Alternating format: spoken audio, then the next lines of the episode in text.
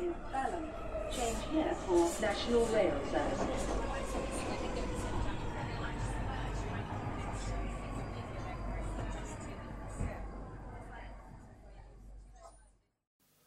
Bine te-am regăsit la podcastul Un Român în Londra. Sunt Manuel Cheța de la manuelcheța.com și tu asculti podcastul Un Român în Londra. Suntem acum la episodul 154 denumit Un an de COVID. Acest episod a fost înregistrat în data de 16 martie 2021 în jurul orelor 22 într-o zi de marți. Până nu ajung la alte subiecte, cred că trebuie să pomenesc cele 3-4 mari subiecte despre care vreau să vorbesc în episodul acesta. În primul rând vreau să vorbesc despre faptul că se aniversează primul an de COVID și o să explic mai încolo de ce e primul an și nu un an, despre cum este viața în UK pentru mulți români și despre faptul că uciderea Sarah Ever, Everard a scos la iveală rânci, răni adânci ascunse în societatea britanică. Înainte de a intra în subiecte, vreau să fac uh, un mic anunț. Podcastul de față este partea Think Digital Podcast Network. Mă găsești pe Podbean, iTunes, Spotify, radio.com și pe YouTube. Și nu uita că melodia de fundal ce auzi în podcast este Weightlessness și a fost creată de Daniel Birch în albumul Ambient Volumul 1 de pe site-ul freemusicarchive.org. Și să nu uiți să laud câțiva oameni faini, Rande Hub, care se ocupă pe chestiuni de Brexit și de ajutorarea oamenilor cu muncă, Settle QA pe YouTube, filmulețe despre Settle Status, The 3 Million pe Twitter, un grup foarte activ legat de drepturile cetățenilor europeni în UK, Centrul Filia, care se luptă pentru a face conștientiza efectiv populația legat de violența împotriva femeilor și eclair.org, website care se ocupă cu lupta împotriva traficului de persoane. Cinci grupuri foarte faine care merită într-adevăr urmărite. Și uite că pe bună dreptate intru cu subiectul COVID-ului. Am uh, secțiunea COVID-19 de astăzi este destul de scurtă, însă suficient de bună, ca să zic așa. Suntem la un an de COVID. Acum se face un an și vreo 3-4 zile de când le-am spus colegilor, pe 12 martie 2020, că plec acasă și o să ne vedem la anul citind în perioada respectivă despre 1918 și ce a fost gripa aia spaniolă și cum evolua pandemia de COVID în lume în perioada respectivă prin martie, adică urmărind subiectul din februarie-martie, cumva mi-am dat seama că o să dureze foarte mult timp. Nu mi-am dat seama și că am văzut mai bine detaliile și explicațiile altora care au, care au spus că pandemia asta o să ne lovească foarte rău din uh, toate părțile. Așa că le-am spus colegilor, băieți și fete și mici și mari și tot ce e pe acolo, ne vedem la anul. Și uite că a trecut într-adevăr un an de când nu ne-am întâlnit cu colegii la muncă și va mai dura încă vreo câteva luni bune până când reușim să ne vaccinăm. În UK sunt ceva șanse ca prin perioada lui iulie populația adultă, cei peste 18 ani, să fie într-adevăr vaccinați. Așa că până atunci o să stăm frumușel pe locurile noastre și nu mă grăbesc să merg la niciun fel de birou. După ce o să mă vaccinez, atunci o să zic că am curajul să ies cu mai mult uh, curaj. Până una alta, oricum este lockdown în UK până prin iunie, la finalul lui iunie, așa că sperăm cât mai curând să se termine și lockdown-ul, să reușim să ne vaccinăm și cu ocazia asta să ne vedem mai departe de viață, așa cum ar fi hai să zicem normal, dar cu ghilimelele de rigoare. Și de ce spun aniversarea primului an de COVID? Tot mai multe detalii ies la iveală și uh, scot în evidență faptul că este posibil ca COVID-ul ăsta să rămână cu noi pentru mulți ani de zile. Este ceva în genul gripei, gripa sezonieră. Toată lumea s-a obișnuit cu gripa sezonieră, deși gripa aia ucide chiar și în UK anual undeva pe la vreo 20.000 de oameni cumva 20.000 de oameni, societatea uită de ei, îi taie pur și simplu din lista celor vii în, din cauza gripei. Și este considerat un lucru, să zicem, normal sau natural în uh, societate și numai. Peste tot, în fiecare țară, din cauza gripei sezoniere, mor, bineînțeles, în principal uh, oameni în vârstă. Și este posibil ca COVID-19 să rămână cu noi de-a lungul anilor și să fim nevoiți să ne facem vaccin în fiecare an ca să ne ferim așa cum ne facem vaccin antigripal în fiecare an. În 2015, când am venit, nu mi-am făcut vaccin antigripal în toamna aia și am regretat enorm, așa că din 2016, după ce am suferit uh, gripa aia urâtă din 2015, din 2016 mi-am făcut vaccin în fiecare an. N-am reușit să-mi fac vaccin în 2020 pentru că nu se puteau face aproape niciun fel de vaccinuri pe la niciun fel de farmacie sau GP-uri. GP fiind uh, medic de familie. Și așa o să trebuiască să facem vaccin în iulie și sunt șanse foarte mari că vom face un alt vaccin undeva prin octombrie-noiembrie ca să ne ajute să trecem de perioada de iarnă și după aia în fiecare an în continuare, mai ales în perioada iernii, o să ajungem să facem un vaccin din ăsta anti-COVID. Tocmai de aceea am spus aniversarea primului an de COVID și se pare că o să rămână mai mult timp cu noi. Cred că nu exagerez când spun că anul ăsta a fost foarte dificil pentru toată lumea, inclusiv pentru mine. Chiar om învățat să stau închis în casă, între patru pereți cu calculatoare, la un moment dat, știi, te iau stinghiile, sau cum se spune, te iau strechea, te ia strechea, așa. E o expresie mai veche, probabil de pe la țară, de pe la bunicii mei de prin Iași pe acolo. Te ia strechea, te iau nebuniile, pandaliile, când stai atât de mult închis între patru pereți, chiar dacă ești învățat să stai să lucrezi de acasă, ca să zicem așa. Ultimul an a fost un an foarte dificil, sunt sigur pentru toată lumea. A fost un an de soul searching, cum se spune, și un an care a zobit foarte mulți oameni, cupluri, grupuri, ce vrei tu pe mai departe. A fost un an foarte, foarte dificil. Din fericire pentru mine, pentru că lucrez în domeniul IT, a fost un an relativ ok și să zicem liniștit.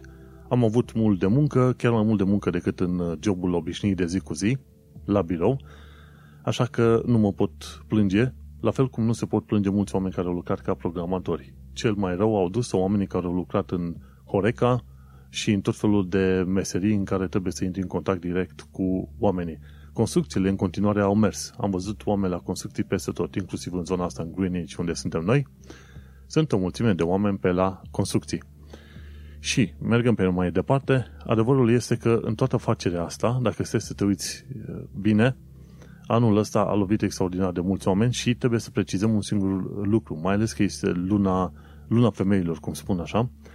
Femeile au fost cele lovite cel mai rău și se recunoaște și în, și în SUA și în UK, cel puțin, se recunoaște acest uh, fapt. Și o să ajungem și la subiect uh, mai multe chestiuni legate de drepturile femeilor, pentru că este martie și cred că este chiar potrivit. Dar hai să mergem pe mai departe la următorul subiect al zilei.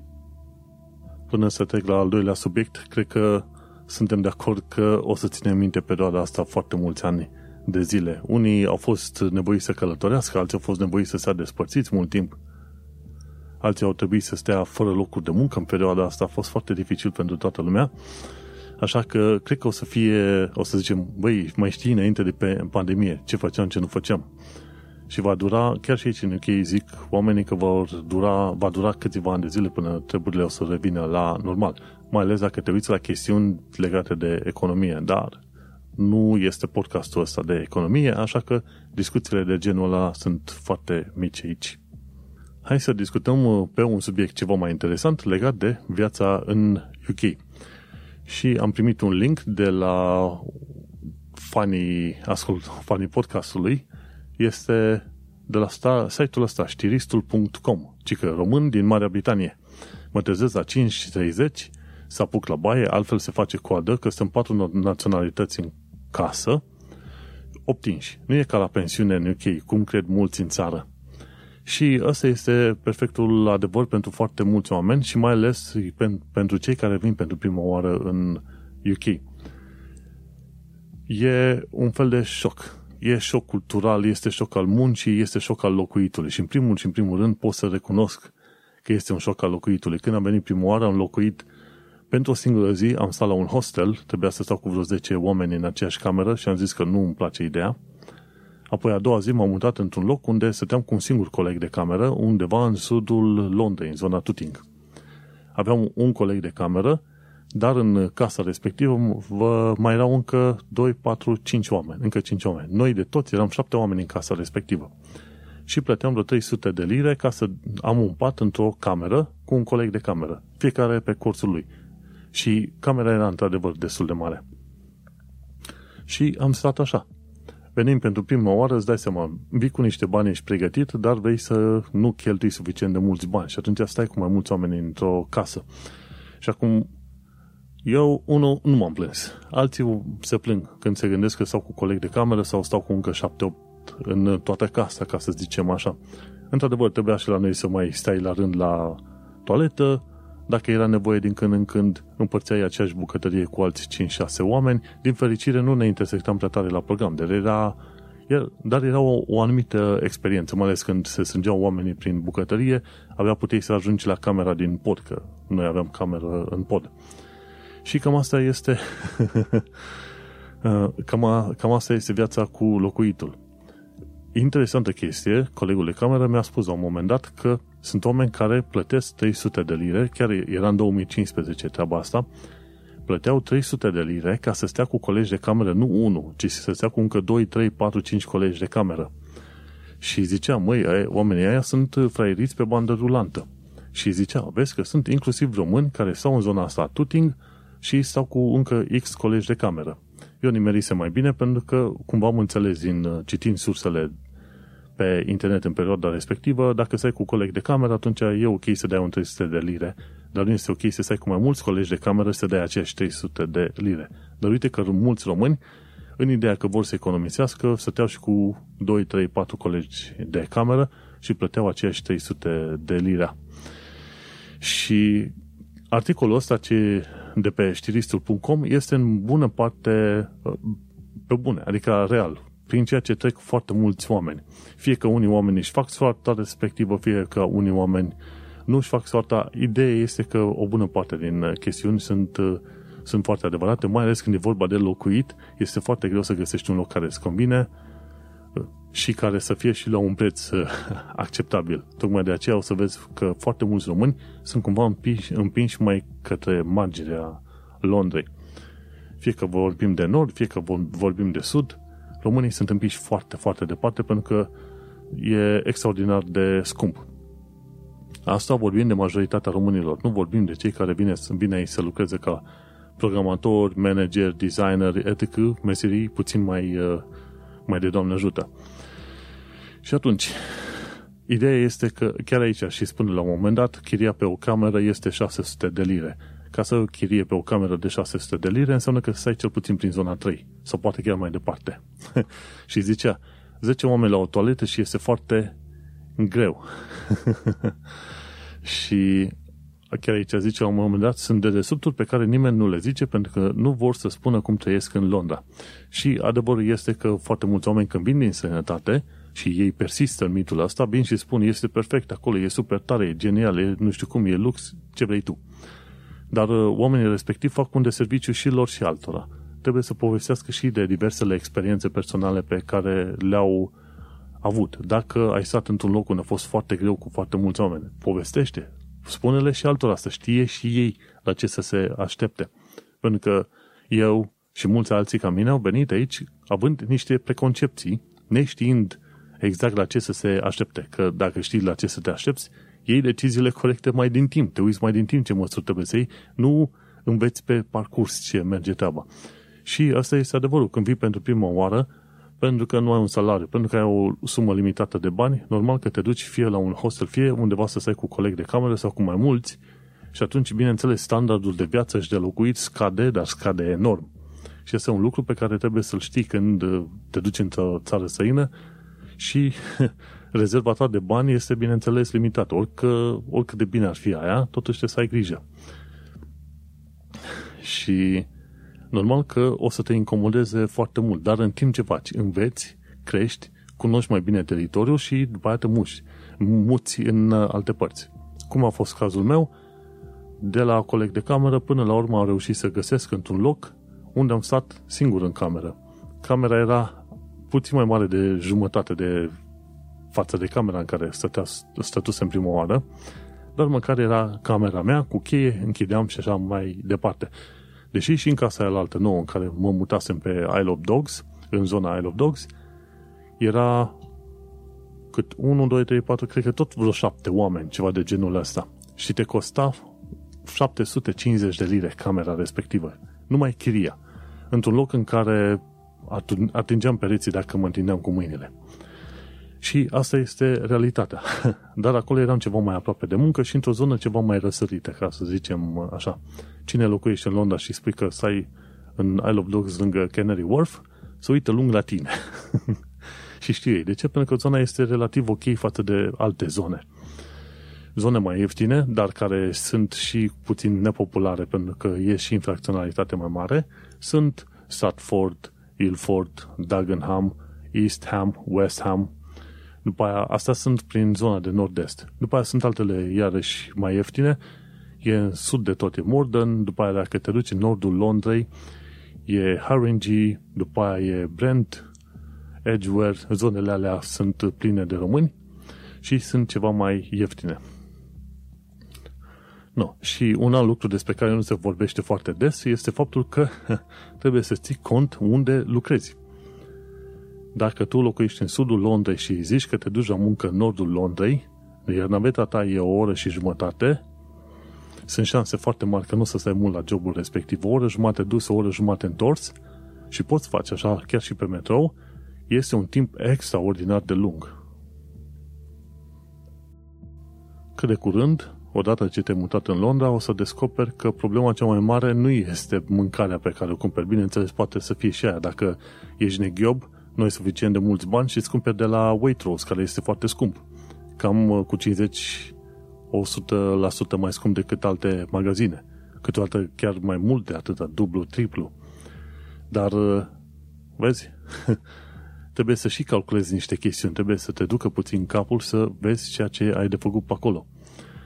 De exemplu, omul ăsta din articol zice că câștigă undeva pe la vreo 2000 de lire, dar nu știu dacă e brutul sau netul, probabil netul, zice că dă 600 de lire pe chirie, mai are mâncare, abonament transport și zice că mai rămân 100-200 de lire.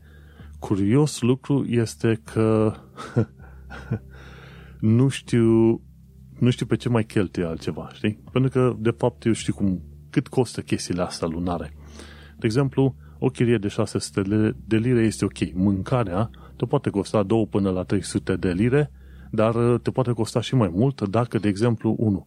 Comanzi takeaway foarte mult, ori mănânci în oraș la prânz și dacă nici acasă nu-ți gătești și cumperi chestiuni mai scumpe și aiurea, te poate ajunge nu 2-300 pe lună, poate poți să ajungi liniștit la 500 de lire pe lună, numai unul singur. Abonamentul de transport te poate costa undeva pe la 150-200 de lire, dar, da, în cazul ăla, într-adevăr, dacă ai 1800, dai 600 de pe mâncare, 600 de lire chirie, încă vreo 200 pentru navete, totuși rămâi cu mai mult. Deci omul nostru nu știe ce zice că lucrează pe, mai rămâne cu 100 sau 200 de lire, când am înțeles că nu fumează și nici nu bea prea mult. Așa că zice la un moment dat, că în articol, treci cu gândul că familia spune, wow, ești la Londra. Dar nu mulți povestesc chestiile astea pentru a nu se face de râs în țară. Remus îl cheamă, nu știu dacă e numele adevărat. Ideea este că trebuie să fii și cumpătat. Odată ce ajungi în uh, Londra, este foarte ușor să fii de busolat la un moment dat și să te duci hai hui. Dar adevărul e că cu puțină cumpătare și calcul, poți să te duci. Ok, dai o, o vreun 600 de lire chirie pe undeva. Te duci, cauți neapărat să găsești un Lidl sau un Aldi din zonă și atunci îți menții cumpărăturile 200-250 pe lună cu grijă. Și atunci nu trebuie să cheltui prea mult. Îți faci sandwich de acasă când te duci, nu mănânci în oraș, nu te duci joia, vinerea, sâmbătă să cheltui o tonă de bani în uh, pub-uri, disacții, ce vrei tu. Și atunci, bineînțeles că pot, dacă dai o chirie de 600 de lire, în chiria aia, de obicei, dacă e o cameră pe care ai cumpărat-o, într-o casă, tu nu mai trebuie să plătești gaz, curent, council tax, internet și alte chestii, alea cumva sunt incluse. Dar fiindcă e casa aia în care sunt mai mulți oameni. Alea sunt cheltuieli pe care nu le mai ții așa în calcul. Și atunci 600 de lire se duc acolo, hai să zicem 300 pentru mâncare, 150-200 pentru navetă, deci ai ajunge cât? Undeva pe la 1100 și ți-ar mai rămâne mult mai mult decât 100-200 de lire ce zic acolo. Ei ceva, ori fac calculele prost, ori n-au, n-au prezentat anumite informații pe aici. Cu 2000 de lire, chiar și în 2, la o chirie de 600 de lire, poți să trăiești chiar ok. Am stat la un moment dat de la camera aia, m-am mutat undeva, ne m-am mutat, ne-am mutat undeva la o garsonieră, în toată regula, tot în zona Isle of Dogs, unde cheltuielile lunare erau destul de mari. Aveai 1400 chiria, aia nu mai, nu mai chiria. Și de obicei când te duci la studiouri sau garsoniere în Londra, tu va trebui să plătești tot felul de alte chestiuni în plus. Una este chiria, după aia mai plătești gazul, curentul, apa, ce mai e. Și în afară de asta mai trebuie să plătești internetul și mai trebuie să plătești și council tax, taxele locale, care teoretic sunt plătite de cel care stă acolo. Depinde cum te înțelegi cu landlordul sau proprietarul, proprietarul poate fi cel care plătește pentru tine, dar de cele mai multe ori așa o să vezi că plătești tu bilurile, chitanțele, chestiile alea în plus. Și ajungeam liniștit pe la 1800 de lire pe lună, chestiuni de bază, numai să ai un loc care e cât de cât decent, unde stai într-o chirie și plătești facturile, 1800 de lire. Așa că trebuie să fii foarte atent unde și cum te duci, pentru că s-ar putea să fie foarte scump. Și când stai într-o casă, când închiriezi o cameră într-o casă, de obicei nu mai trebuie să plătești acele facturi extra acolo și ești cât de cât uh, scăpat. Hai să vedem ce zice mai departe. La un moment dat, foarte mulți români, că el văd că lucrează în construcții, foarte mulți români lucrează în uh, construcții și în perioada asta a COVID-ului construcțiile au mers în, într-adevăr în continuare. Și adevărul este că trebuie să fii, ai grijă și la construcții unde te duci să lucrezi. Îți trebuie neapărat niște diplome. Ca programator, când am venit ca programator web, când am venit, nu e interesat nimic altceva decât mi-au aruncat în brațe niște cod, zice, rezolvă codul, fă ca acest cod să lucreze cum trebuie, am făcut și gata. N-am trebuit să prezint diplomă, nu nimic. În lumea IT este puțin altfel. Și nu oriunde în lumea IT, la programare web, în principiu. Dar la construcții, dacă vii vreodată în UK și vrei să lucrezi la construcții, trebuie să ai neapărat anumite foi, documente pregătite, calificări și așa mai departe. Și chiar acolo zice, Remus Lupu susține că mulți români bulgari polonezi acceptă să trăiască într-un fel de sclavie modernă și, și să trăiască și să și muncească. Am văzut asta în ideea că vor strânge oamenii respectiv niște bani. Și sunt situații în care și în UK poți să ajungi să strângi mai puțin bani decât dacă ai lucrat din uh, România. Așa că trebuie să ai grijă foarte mare. Adevărul e că sfaturile astea nu sunt foarte utile în secunda asta, pentru că, dar fiindcă UK a ieșit din Uniunea Europeană, nu mai este la fel de ușor să vină oamenii în UK, vor trebui să aibă neapărat vize din alea temporare, ori vize de turist, dar uh, n-au voie să muncească și atunci nu mai este extraordinar de valabil sfatul ce zic eu, dar uh, și contează că zicea la un moment dat, a văzut foarte multe în două luni de zile, ci că de la paradele homosexualilor până la drogați, bețivi, bețive, bătuți pe sadă, uh, atacați de cineva tâlhăriți și așa mai departe. Londra este un oraș mare și în care se întâmplă foarte multe lucruri și de aia trebuie să te și informezi din timp ok, în ce cartiere ar merge, bineînțeles, să stai. De obicei, dacă e mai scump să stai într-un anumit cartier, știi că ăla este puțin mai, uh, mai sigur. Bun. Se zice aici, românii și europenii care vin trăiesc traume. Și asta este adevărat, mai ales dacă nu ai suficient de multe surse din care să citești ce se întâmplă. Uite, știristul.com a publicat chestia asta și este foarte bine ca oamenii să știe cu ce te poți întâlni. Că, de exemplu, și noi aici, chiar în zona Londonai, am fost uh, aproape târhăriți. Nu, adică, nu, ești, ești bătut, dar nu au reușit să fure deocamdată niște chestii. Sau la un moment dat ne-am, uh, ne-am pomenit că am plătit banii de chirie pentru o cameră într-un loc și individul a luat banii și la revedere. și a venit după aia proprietarul să ne dea afară. Deci a fost, a fost situația asta și despre care am vorbit oh, oh, prin 2006, când am făcut prin, printre primele episoade de podcast.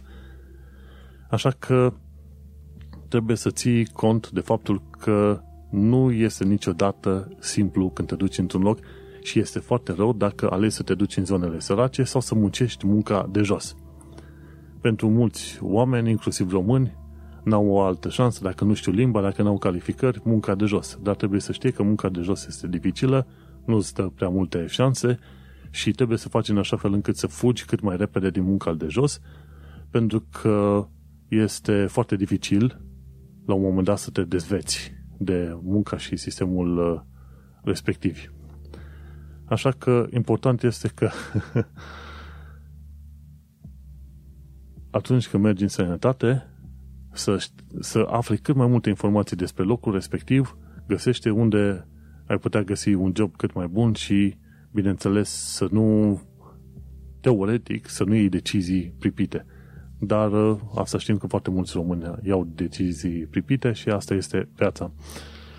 În fine, ideea este că dacă stau să îmi aduc aminte foarte bine, nu am avut foarte multe experiențe pozitive, chiar în prima perioadă, dar după aia am reușit să-mi construiesc amintiri frumoase, să văd mai bine societatea și, într-adevăr, o, o serie de temeri au dispărut de-a lungul timpul, timpului și, bineînțeles, am, în, am învățat și învăț în continuare să mă integrez în societatea britanică. Am imediat cât 5 ani, 5 ani și jumătate de când sunt în UK, settled status, sunt uh, stabilit, să zicem, cu rezidență permanentă în Londra și, bineînțeles, pe măsură ce trece timpul, învăț mai bine în ce zonă aș vrea să stau, ce zonă aș vrea să vizitez, ce meserii, ce firme aș vrea să frecventez, ca să zic uh, așa. Cuvântul cheie este informare. Și cam asta cu a doua parte, Aici se termină prima parte dedicată radio.com, pentru că e un segment mai scurt pentru podcastul meu. Nu uita, restul podcastului îl asculti pe manelcheța.com. Te salut și baftă!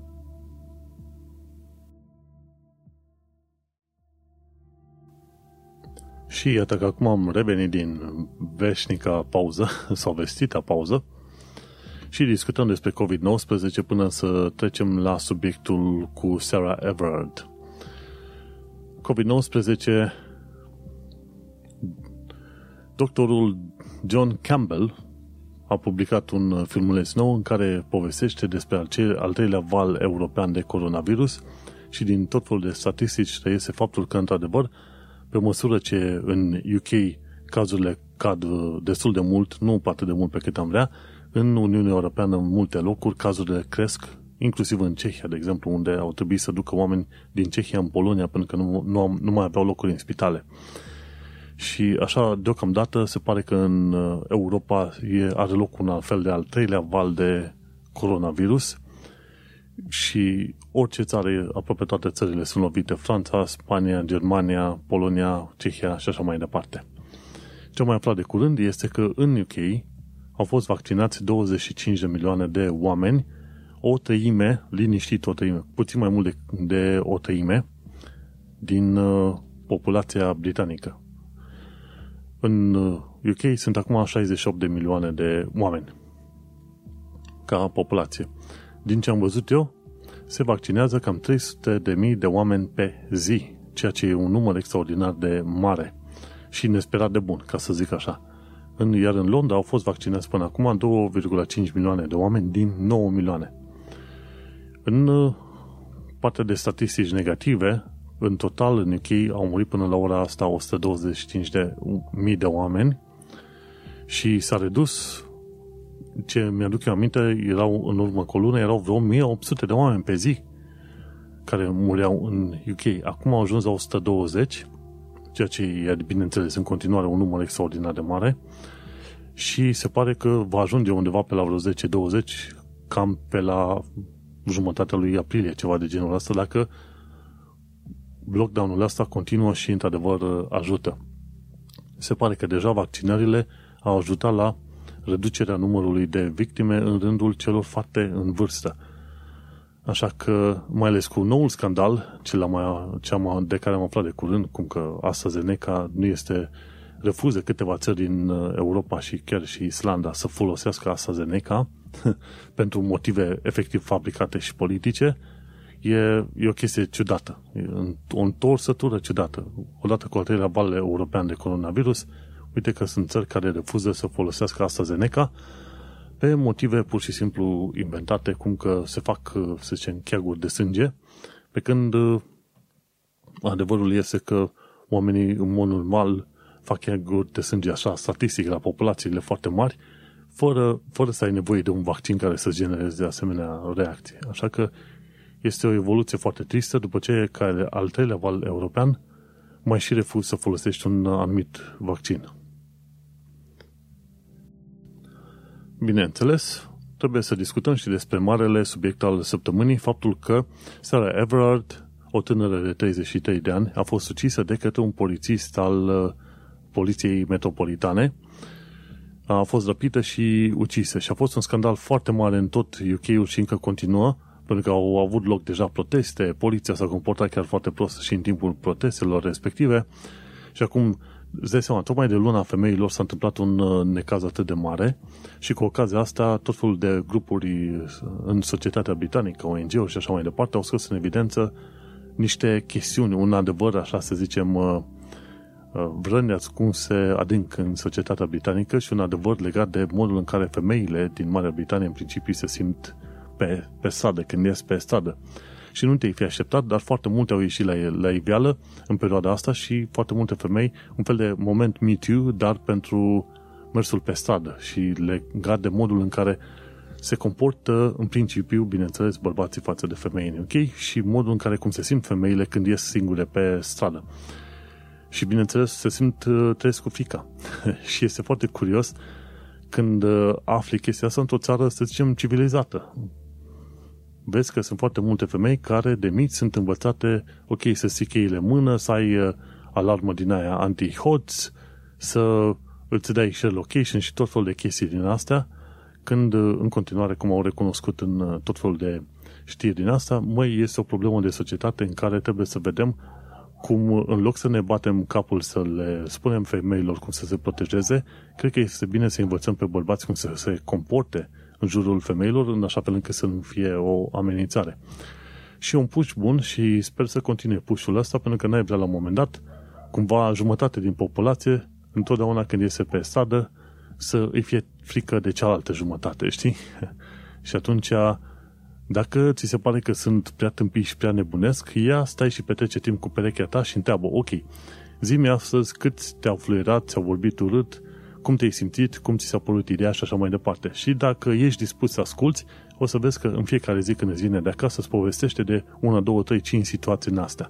Și când se întâmplă chestiile astea în fiecare zi pe bandă rulantă, atunci îți dai seama că nu este o, un happenstance, o chestie random, o, o întâmplare, ci faptul că există o problemă mai mare în uh, societate. Știi cum ar fi ca să ieși pe stradă și la un moment dat să fii hărțuit din vari motive. Și atunci cazul ăsta cu seara Everard, când ea a fost răpită și omorâtă de către un polițist al Poliției Metropolitane, a scos în evidență multe răni pe care le au femeile din uh, Marea Britanie. Și e un canal care, pe care îl urmăresc de ceva bun timp, se numește Crime Budge. E un canal unui tip interesat de, să zicem, lege și legislație și care scoate în evidență de obicei abuzurile poliției. Și Coinbodge chiar a făcut un episod nou și a spus, măi, trebuie să scoatem în evidență faptul că poliția are mulți angajați care încalcă legea și sunt menținuți în funcție. Și din ce am înțeles și eu, chiar uh, cei de la Sky News și BBC la un moment dat au publicat uh, filmulețe în care spuneau, domnule, sunt în rândul polițiștilor, sunt chiar indivizi, oameni care și-au, își abuzează familia pe acasă, sunt uh, generatori, să zicem, de violență domestică și totuși sunt menținuți la muncă. Și Crimebodge pune punctul pe ei și zice, băi, ai nevoie de o poliție curată dacă vrei să pui poliția să-și facă treaba așa cum uh, trebuie. Și în principiu nu odată a scos în evidență faptul că Crimebodge Crimebodge a scos în evidență faptul că atunci când un polițist uh, nu își respecte regulile sau chiar el încarcă regea, cumva uh, poliția îl protejează în loc să îl uh, pună la punct și să ceară de la el să se comporte cum trebuie. Și când te duci pe canalul la Crime Bodge, Bodge, o să vezi tot felul de informații și chestiuni legate de genul ăsta în relația cu poliția. Cred că am mai povestit de treaba asta de-a lungul timpului. Nu. Ca răspuns la, să zicem, protestele care au apărut în ultima perioadă în urma uciderii Sarei Everard, Bristol a interzis cluburile de striptease și a spus, băi, dacă vrem să facem o chestie bună pentru societate, hai să schimbăm mentalitatea bărbaților și vrem să construim de la o societate în care cei mai mici băieții sunt învățați să se comporte mai frumos, până la adulți, hai să scoatem striptease-urile. Și așa mai departe, zice, ok, hai să nu mai normalizăm un comportament în care unul este superior celuilalt și atunci ți se pare că este ok. Ce se mai întâmpla mai departe? Cressida Dick, șefa Poliției Metropolitane, a spus o minciune albă, ci că răpirile nu sunt, sunt un fenomen extrem de rar. Însă ce a uitat să zică Cressida Dick este faptul că foarte multe femei nu sunt uh, cel mai multe care ajung să fie omorâte, nu sunt omorâte că prin răpire și pe aia duse undeva pe un câmp. Nu. Ci sunt atacate în casa lor de cele mai multe ori. Și n-a scos în evidență și alte statistici în care, într-adevăr, 80%, nu, 90% dintre atacatori sunt cunoscuți și 10% sunt într-adevăr necunoscuți. Și atunci, spunând că e un fenomen extrem de rar, nu ajută foarte mult pentru că nu a, nu a pus chestiunile în uh, context. Și la un moment dat mi se pare că s-au făcut uh, calcule și a reieșit că în ultimii 10 ani de zile 120 de femei din UK sunt omorâte de către bărbați. E un fenomen, se numește femicide. Femicide, da, cred că e femicide. Uh, și atunci, știi, când se întâmplă o dată de două, de trei ori, accident, nervi, ce vrei tu, dar când în mod constant, în ultimii 10, 12, 12 ani de zile, anumite statistici rămân cam pe acolo, pe unde erau când ai început să le faci, înseamnă că nu e o întâmplare, ci înseamnă că e ceva sistematic, înseamnă că e o problemă de societate efectiv. Și îți vine să te întrebi, ok, asta e prețul pe care societatea este dispusă să-l plătească, nu? Și te gândești la statistici ceva de genul ăsta. 1. Numărul de morți de gripă anual, 20.000. Numărul de morți în urma accidentelor, 10.000. Numărul de morți prin înjunghiere în Londra, cam 120-200 pe an.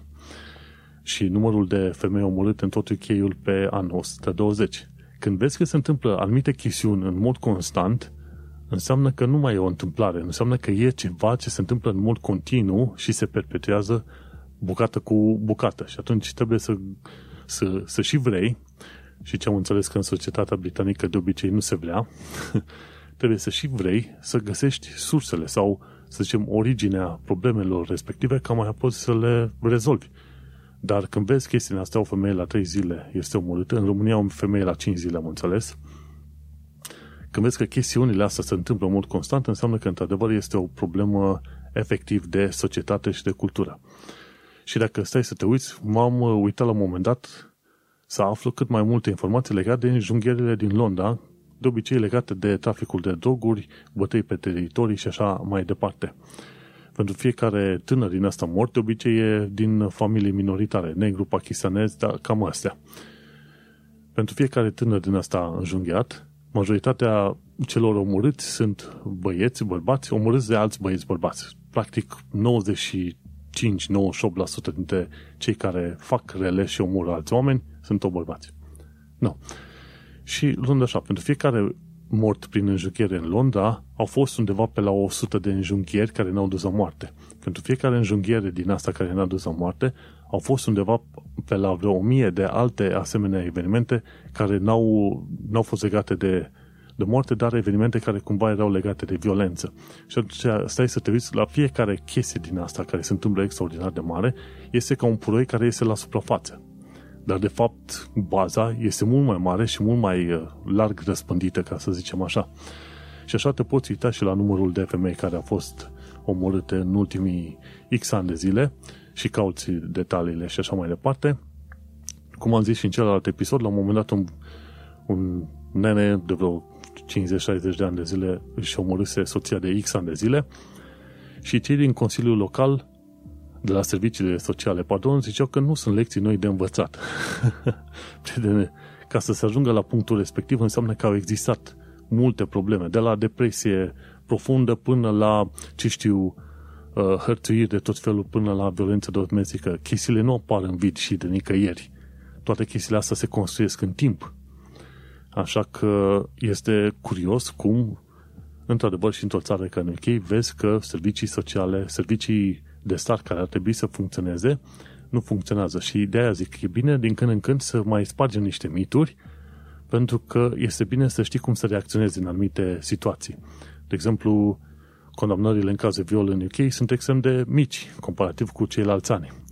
Și chiar discutau la interviuri, femeile spuneau, domnule, în anii 70, parcă cumva femeile se simțeau mai în siguranță în UK decât în ziua de astăzi.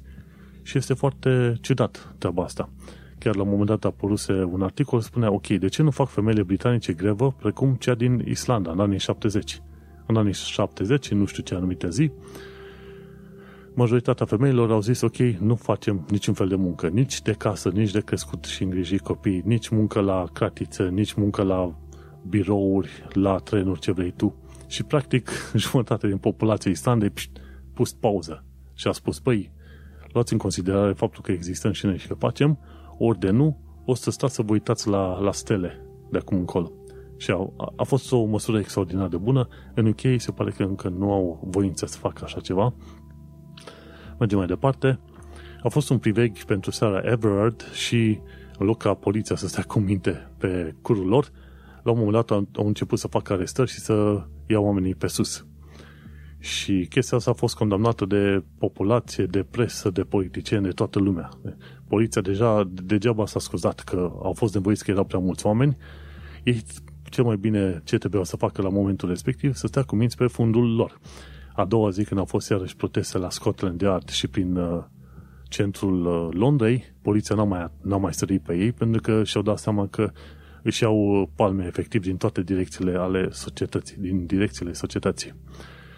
Și chiar Sophie Ridge, Sophie Ridge e foarte cunoscută pentru emisiunea Sophie Ridge on Sunday, spune la un moment dat că multe femei din UK merg cu frică pe stradă. Și e o chestie, într-adevăr, care nu te aștept să se întâmple. E o informație care te miră.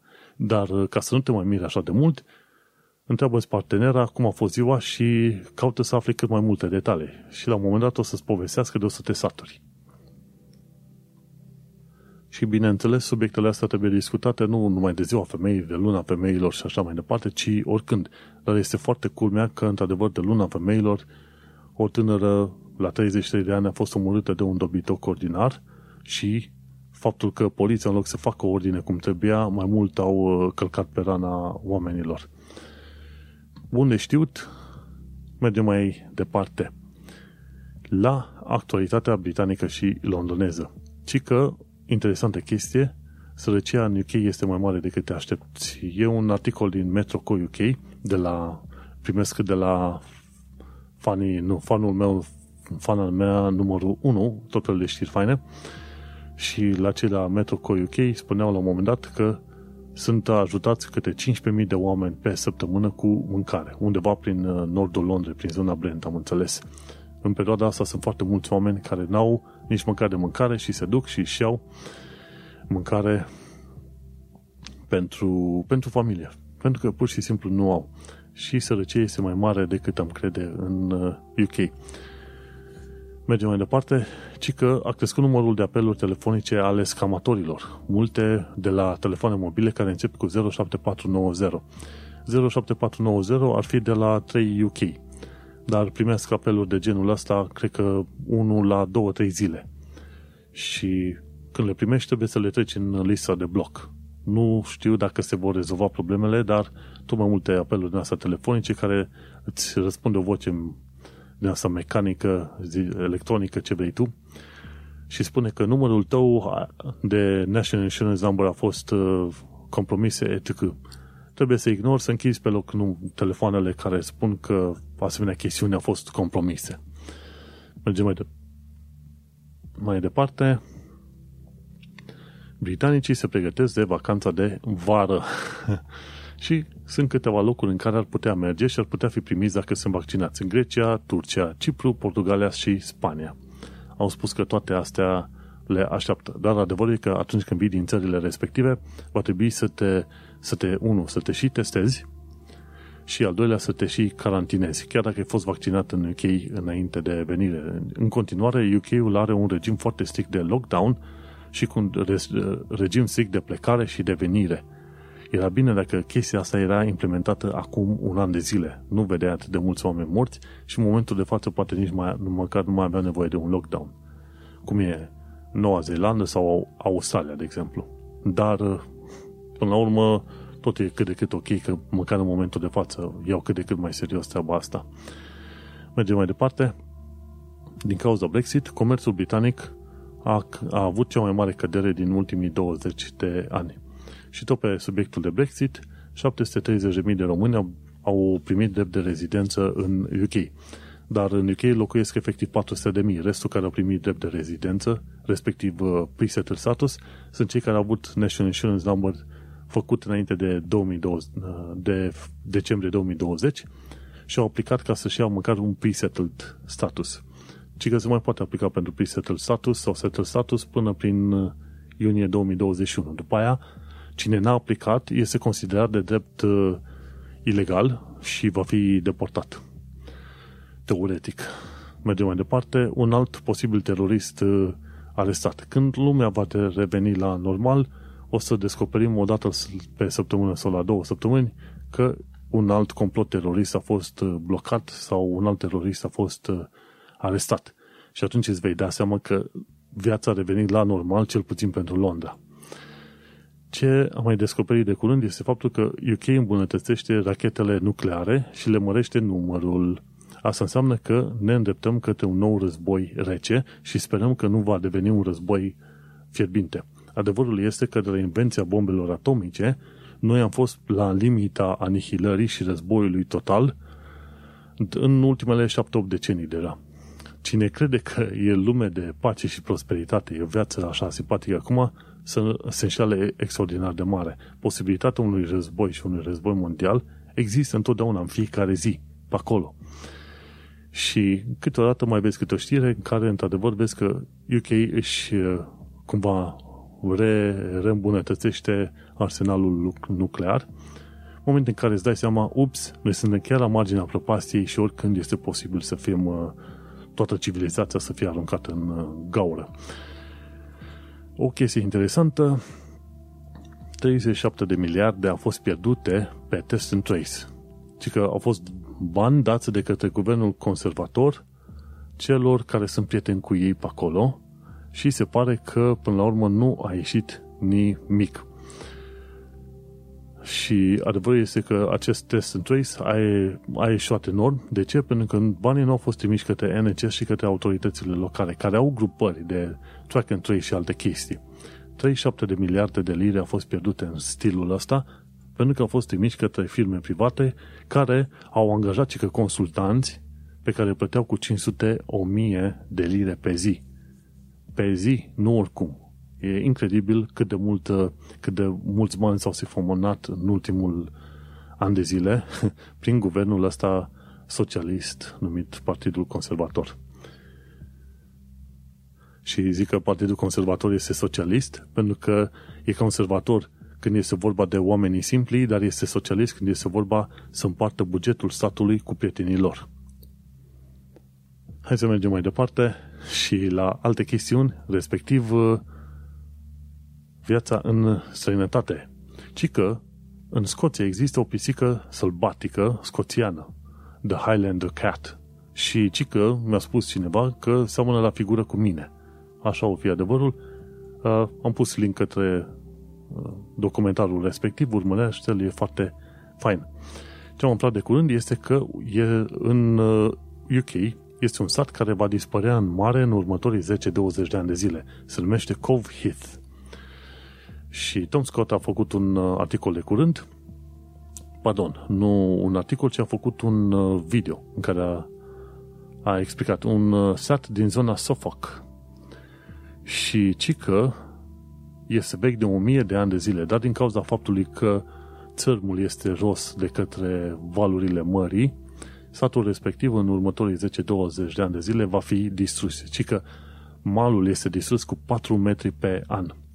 Așa că în curând satul va dispărea și motivul pentru care nu, nu fac cântăritură pe malul respectiv este că undeva la o distanță de 1 km 2 de satul respectiv este un oraș mai măricel cu vreo 10 10.000 sau 100.000 de oameni și atunci dacă nu permit oamenii erodarea terenului în satul respectiv, atunci erodarea va ajunge să fie, să, să fie cumva transmutată sau direcționată cumva către oraș, unde distrugerile pot fi mult mai mari. Și uite-te că acum ne uităm la un oraș, Kovhit, care va dispărea în următoarele două decenii. Mergem mai departe. Guess what? Mâine este St. Patrick's Day, ziua Sfântului Patrick, ziua Irlandei, Irlandei de Nord. Este una de sărbătorile, să zicem, naționale ale UK-ului.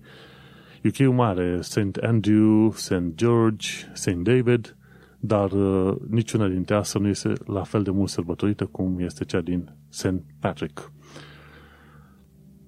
În Politico este un articol de opinie care spune la un moment dat că tabloidele britanice sunt rasiste și chiar regalitatea se, teamă de, se teme de acele tabloide britanice. Și că unul dintre motivele pentru care Meghan a plecat din UK este că ziare gen The Sun, Daily Mail, Daily Star, Times, Daily Express, toate ziarele astea au atacat-o pe fond, pe fond rasist. Și ca femeie și pentru faptul că are tată alb și mamă neagră. Și atunci ea a zis, domnule, tabloidele sunt rasiste. Dar se pare că în UK există o chestie asta foarte interesantă. Când uh, îl acuzi pe un rasist că e rasist, se, se, se ofuscă foarte tare, de parcă acuza de rasism este cumva mai, uh, mai urâtă decât, acuz, decât uh, fapta în sine a respectivului. Și curioasă chestie ce am aflat este că cumva regalitatea caută să fie prietene cu tabloidele britanice și tocmai de aceea nici n-au luat prea mult protecția, să zicem, lui Harry and, și Meghan în situația asta. Curios lucru, trăiești și înveți. Și dacă vrei să te plimbi prin zone faine prin vestul Londrei, sunt A Lady in London are cele mai faine alei de, de prin Londra. Și ea a explicat la un moment dat pe unde te poți duce să vezi zone faine. Bineînțeles că discutăm de zone cum e Notting Hill, sau Kensington sau Chelsea. Când te duci în zonele alea, bineînțeles că totul este oarecum. Aia e, alea sunt zone middle class și cu clădiri foarte vechi, dar și extrem de scumpe. Te duci în anumite locuri, o clădire 50-60 de milioane de lire. Normal că aleile de pe acolo sunt uh, chiar foarte frumosele. Dar te poți duce și în zona sau în... Deci nu uita, Notting Hill, Kensington și Chelsea. Dacă te duci pe acolo, o să vezi zone foarte multe faine. Și Cam atâta la viața în uh, străinătate. Dar hai că n-am terminat. Mai sunt multe chestiuni de zis și anume informații practice. Ce am aflat de curând într-un uh, articol nou de la Financial Times este că trebuie să te ferești de dezvoltatorul Ballymore. B-A-L-L-Y-M-O-R-E. De ce? Pentru că dezvoltatorul ăsta a primit foarte multe plângeri că face lucrări proaste și că fac măriri de service charge de 10-15% pe an, ceea ce este extrem de mult. În principiu, dacă te duci într-un loc și service charge-ul este cumva ajunge să fie mai mult de 5.000 de lire pe an, înseamnă că ăia te fură de bani la, în ziua mare, ca să zicem așa. Și Ballymore, constructorul ăsta, a ieșit de multe ori informații în presă, cum că constructorul ăsta, într-adevăr, face muncă foarte proastă și abuzează de leaseholderi. Și service charge este, de fapt, un fel de taxe de cartier sau taxe de clădire, știi, pentru concierge, pentru recepție, ce vrei tu pe acolo. Dar când vezi, pe, când vezi că ți se ridică service charge-ul 10-15% pe an, tu deja trebuie să verifici și să ceri raportul, ok, ce firmă folosiți, care e motivul pentru care măriți la 10-15% și eventual să te duci și la primărie și mai devreme sau mai târziu poate chiar să-i dai și în judecată că îți măresc service charge-ul așa de mult. Așadar, ține minte, Ballymore, ferește-te și nu-ți lua leasehold, sharehold, orice holduri de la Ballymore pentru că riști să fii tras în țeapă.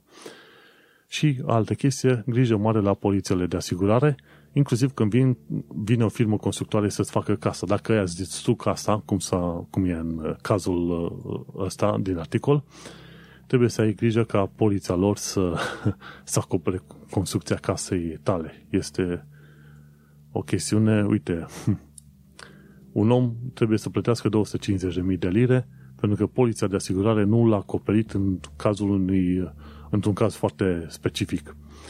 Așadar, ai grijă foarte mare, mare când faci tot felul de poliție din asta de asigurare să vezi despre ce e vorba și care sunt condițiile. Fine print-ul, cum se zice. Și mergem la ultima bucată, limba engleză și cultura britanică. Cică, cum să oferi critică constructivă în UK. Uh, și aici explică chiar foarte fain. La un moment dat zice, ok, ca să nu jignești omul, trebuie să spui ceva de genul, ok, I really like how you did X, but I think Y needs a little more attention. So, îi spui o chestie. Ai făcut chestia asta faină, dar nu uita și chestia asta să o îmbunătățești. Sau zici, it was a clear, unclear in parts, X could be, could be developed further. Sau a fost cumva neclar pe anumite direcții, trebuie să îmbunătățești o altă bucățică. Sau alte chestii de genul uh, ăsta. Hai să mergem mai departe contează foarte mult să ajuți oamenii. Și atunci trebuie să folosești și un limbaj uh, interesant în care îi spui când cineva trebuie să schimbe, îi spui change a little, nu schimbă totul sau nu trebuie să, fie un, să ai un limbaj prea direct. Cel puțin în UK contează foarte mult să ai un limbaj în care îți zici a bit, a little, slightly, perhaps, maybe, sometimes, could be, might be, somewhat, când uh, vrei să faci o critică. Știi, să fii mai soft. Bun, mergem mai departe. Și că 13 verbe frazale. Mâine pe mine ajung să învăț gramatică. Incredibil. și uh, bring up, de exemplu, este un verb frazal pentru că ai o combinație din asta de cuvinte care la un moment dat îți indică o acțiune. Și bring up înseamnă să pomenești ceva. Ce alt verb uh, frazal? E go without, înseamnă nu mai ai nevoie de ăla. Fall for înseamnă să te păcălești. Sau pass away înseamnă muri. Pick up on înseamnă să-ți dai seama de ceva. Brush up on înseamnă să vezi puțin mai bine. But in înseamnă să întrerupi o, o din asta o discuție și o altă chestie, rally around, asta înseamnă să strângi oameni în jurul tău, în uh, jurul unei anumite idei sau în jurul tău. Și este chiar și un link către o comedie a lui, uh, cum îți cheamă, Bill Bailey, foarte simpatic, omul zice ci că britanicii procesează bucuria în mod diferit. Și aici spune Bill Bailey, not too bad. De ce folosesc britanicii termenul de not too bad, dar în glumă? Adică gluma lui este despre not too bad. Când întrebi pe un britanic, ok, cum e viața, zice not too bad. În principiu, când spune că not too bad, înseamnă că este bine. E chiar foarte bine. Când spune cineva că este bad sau ceva, este, înseamnă că este foarte, foarte rău. și atunci Bill Bailey face glumă. Zice not too bad înseamnă că întotdeauna se putea face, putea să fie mult mai rău. Comic omul, simpatic, dacă poți, ascultă și tu, e în show notes pe acolo. Și ultimul link de la limba engleză și cultura britanică, ci că economia familiei regale foarte mulți oameni duc în discuție în perioada asta dacă tot felul de chestiuni de asta legate de familia regală. Dacă vor să mai țină familia regală să mai fie plătită, dacă mai există, care este rolul familiei regale în momentul de față, dacă n-ar trebui să treacă de la monarhie constituțională la republică și așa mai departe. Și atunci, în videoul celor de la TLDR News, trec prin tot felul de chestii. Argumentul economic, politic, turistic și istoric și ce vrei tu mai departe, foarte mulți oameni se opresc la argumentul economic și spun că familia regală costă de fapt statul britanic X bani. Și interesantă chestie, vei afla foarte curând faptul că familia regală deține extrem de multe pământuri prin UK și nu mai, și în Crown Dependencies. Și ia bani, chirii de pe pământurile respective. Și se pare că anual familia regală plătește profitul către uh, treasury, către trezorerie, în valoare de profituri. Impozit în valoare de 247 de milioane de lire. Ăla este numai impozitul, un fel de impozit pe venit. Venitul uh, familiei regale este mult mai mare de atât. Dar uh, familia regală plătește 247 de milioane pe an impozit către trezoreria britanică. Și când auzi de cheltuielile pe care le pregătește, să zicem, guvernul britanic pentru familia regală, sunt 82 de milioane pentru tot felul de chestiuni, de la reparații până la combustibil și alte chestii, plus 100 de milioane pentru protecție. Și practic se ajunge la 180 de milioane cheltuieli anuale cu familia regală. În schimb, familia regală plătește înapoi vreo 250. Deci, cumva, guvernul UK este un plus cu vreo 70 de milioane de lire în toată afacerea asta.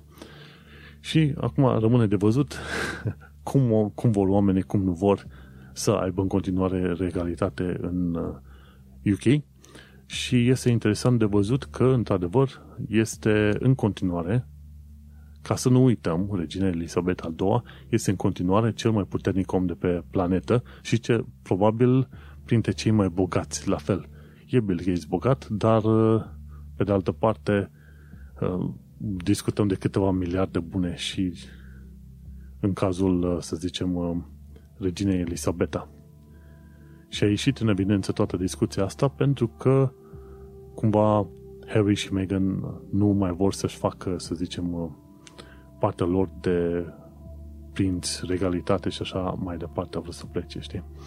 Și din ce am înțeles eu, este că regalitatea, numită The Firm, cumva, are tot felul de valoare în principiu a regalității britanice, urcă undeva pe la vreo 93 de miliarde de dolari. Și că firma de consultanță Brand Finance a scos suma asta. 93 de miliarde de dolari. Gândește-te ce înseamnă asta. În tot felul de asseturi, de lucruri pe care le au valori și așa mai departe. Efectiv, una la mână că regina Elisabeta este cea mai puternică femeie și cea mai bogată femeie, până la urmă este cam și cea mai, cel mai bogat om și cel mai puternic om de pe planetă, în principiu. Și cam cu asta terminăm uh, noul episod de, de podcast, aducându-ne aminte de faptul că regina Elisabeta, care va mai trăi încă mulți ani de acum încolo, este în continuare cel mai puternic om de pe planetă. Bun, am ajuns la un final de nou episod, episodul 154. Îți mulțumesc că m-ai ascultat până acum. Un nou an de COVID, așa se numește episodul. Am discutat despre primul an, să zicem, prima aniversare a coronavirusului, despre cum este viața în echip pentru mulți români și despre faptul că uciderea Sarah Everard a scos la iveală răni adânc ascunse în societatea britanică.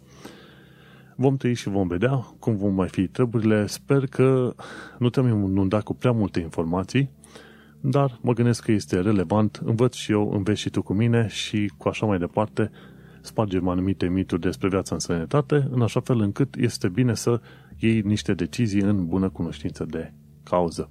Eu sunt Manuel Cheța de la manuelcheța.com și tu ai ascultat podcastul Un român în Londra. Baftă!